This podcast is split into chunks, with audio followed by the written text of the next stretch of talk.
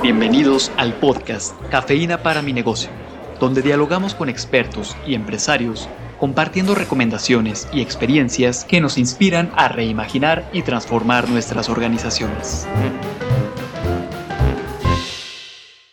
Hola, ¿qué tal? Bienvenidos a un episodio más de Cafeína para mi negocio, grabando desde la cabina del ITESO. Y quiero traer a colación un comentario que por ahí nos externó uno de los empresarios con los cuales trabajamos. Y dice por ahí, al terminar una sesión formativa, ya me di cuenta que la empresa no solo es una persona, no es una sola persona. Carla, eh, pues justo para, para, hablar de este tema y poder escarbar de esto que, que, nos compartías, pues una vez más está con nosotros Guillermo Pérez Castillo. Bienvenido, Guillermo. Muchas gracias, gracias por la invitación. A mí lo que me dejó impactado fue un podcast que ustedes prepararon con Nacho Román hace un tiempo, que tenía que ver con el tema del, del empleo. Y él también mencionó una frase muy similar que tiene que ver con que la empresa no soy yo, ¿no? Aunque el empresario sienta que es la empresa, debe de entender que la empresa es algo que lo trasciende, algo más amplio, pues. Y desde ahí, ¿cómo podríamos conceptualizar esta organización empresarial? Sí, la organización para mí es el tejido de relaciones que hacen posible que exista un negocio. Y esas relaciones son más amplias que las paredes de una empresa. Inclusive aunque sea un solo empresario y una sola persona la que opera más el aún, negocio. Más aún. Es decir, no podrías hacer nada si no pides ayuda al proveedor o le pides ayuda al transportista, etcétera. Desde las cuestiones más pragmáticas y simples hasta las más complejas, las que te hacen, te dan una reputación, una valoración social como empresa, que hace que el empleo sea más fácil de conseguir porque la gente habla bien de ti. Es decir, estas ideas de que lo que está fuera importa mucho, importa más de lo que crees. ¿no? Los pequeños activos que tú tienes como propiedad no son la gran cosa. Es más, podrías carecer de ellos y seguir haciendo negocio. Entonces, tus activos, tus máquinas, tu fábrica, podría no ser tan importante si no entiendes el conjunto de cosas que están entrando en juego para que el negocio sea posible. ¿no? Esa es la, la, organización en realidad es algo más grande que la empresa. Claro. Esa es la idea central, pues. Oye, Guillermo, al final de cuentas, ahorita que te escuchaba, me llevaste a pensar también en un ejemplo que por ahí Nacho nos puso, que platicamos con él, sobre esta señora que puede vender lonches afuera de su casa. Sí. Y cuando te escuchaba, pensaba que la señora pues tiene que ir al mercado o alguien le tiene que llevar los bolillos o alguien sí. tiene que traer la carne si los lonches son de X claro. cosa o de Y cosa. Iba a tomar camión. Iba a tomar un camión. Sí. Y me queda claro que esa mujer o ese, esa familia o esa persona tuvo que hacer un diálogo y una conversación para arrancar ese pequeño negocio de vender lonches afuera de su casa. Y todos los días arranca. Cada vez que va a la tienda a comprar jamón, conversa y pide jamón. Y ese día hubo negocio.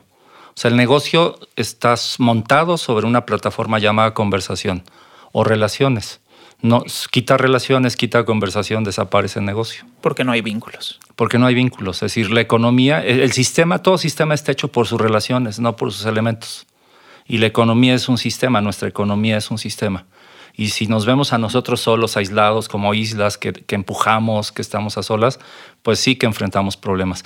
A mí me parece que no entender este rollo de la realidad hace que al empresario le cueste las cosas un 70% más, o diría al revés, perdón, las cosas le cuestan un 100% y podría costarle un 70% menos todo lo que hace si estuviera bien vinculado. Sí, si bien aprovechara esa, esas, esas, conversaciones y esas sí, conexiones. Claro. Sí, desde el conocimiento, el know-how que tienes, tú te crees muy bueno para hacer pasteles, pero seguramente habrá mucho más conocimiento especializado para, para cocinar, preservar, entregar pasteles o lo que fuera. Todo el conocimiento implicado, seguramente hay muchos que conocen y si tú lo acercaras a tu organización, podrías generar más valor a menor costo. ¿no? Es decir, hay una ventaja de conectarte y de aprovechar las conexiones. Y que se puede dar de manera muy simple, ¿no? Ya lo mencionabas en el tema de los proveedores. Sí. Bueno, quizá el proveedor me pueda dar información de cómo aprovechar de mejor manera mi materia prima. También Nacho lo dijo con respecto a los empleados. Si solo les ofrece sueldo y aprovecha su mano de obra y no mente de obra, corazón de obra, toda la complejidad del ser humano. Eh, es decir, recursos humanos es un área que está especializada en demeritar y degradar al recurso humano, ¿no? es decir, en desaprovechar al recurso humano, porque no aprovecha el enorme potencial y talento de las personas, sino solamente lo que dice la descripción del puesto. Por otro lado, el empleado solo recibe sueldo de la empresa cuando podría recibir muchas cosas, es decir, un soporte social, emocional. Lo que dijo Nacho en este podcast, que fue maravilloso, me parece que aplica para cada actor.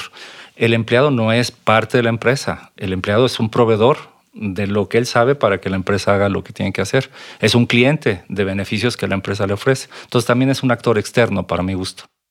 Claro. Sí. A mí me gustaría, creo que comenzar este proceso de cierre sí. Eh, del diálogo, donde podamos invitar a los empresarios y a los escuchas a pensarnos de manera interdependiente. Yo creo que como organización, pero también como personas, ¿no? Si no, no estaríamos aquí haciendo lo que estamos haciendo. Claro, yo mismo como independiente no tendría trabajo si no estuviera vinculándome. Yo no soy empleado. ¿no? Soy de esa economía informal que cobra por honorarios, ¿no? Este, entonces no soy empleado. No podría estar haciendo lo que estoy haciendo si no tuviera vínculos. Sí, y me llevas a pensar en esta parte de nuestra esencia como seres humanos, que es vivirnos desde lo social. Claro.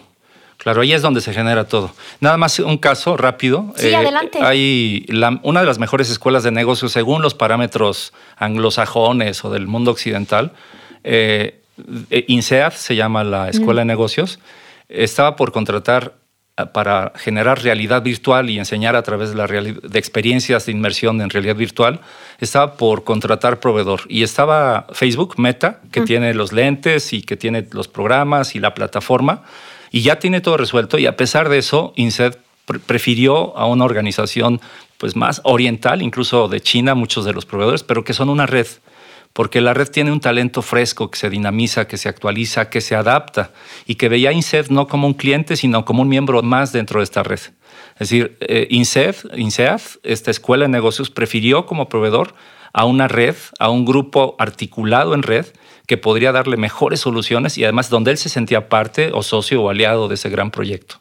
Entonces, es, si una escuela de negocio es capaz de pensar que las redes valen, pues hay que aprenderles un poquito estas cosas ¿no? a, las, a las empresas mexicanas. y darnos cuenta quizá como esta idea central que mi valor sí está hecho y compuesto a partir de estos vínculos. Sí, el valor se construye a través de vínculos. Si no hubiera vínculos, no podrías generar valor. Muchas gracias, Guillermo. No, ¿de qué? Guillermo, ¿nos compartes cuál es esta idea central de lo que platicamos el día de hoy? Bueno, en principio yo diría como frase medio, medio lapidaria es que como en show business dicen no hay mejor negocio que el negocio de las relaciones. Es decir, todo ocurre en, las relaciones. Y, y si tienes un cliente que no solo es cliente transaccional, sino relación permanente, te cuesta siete veces menos volverle a vender a esta persona la siguiente vez. Entonces, una mejor economía descansa en unas buenas relaciones. Muchísimas gracias por acompañarnos. No, de qué. Hasta luego. Hasta luego. La cafeína comienza a hacer efecto.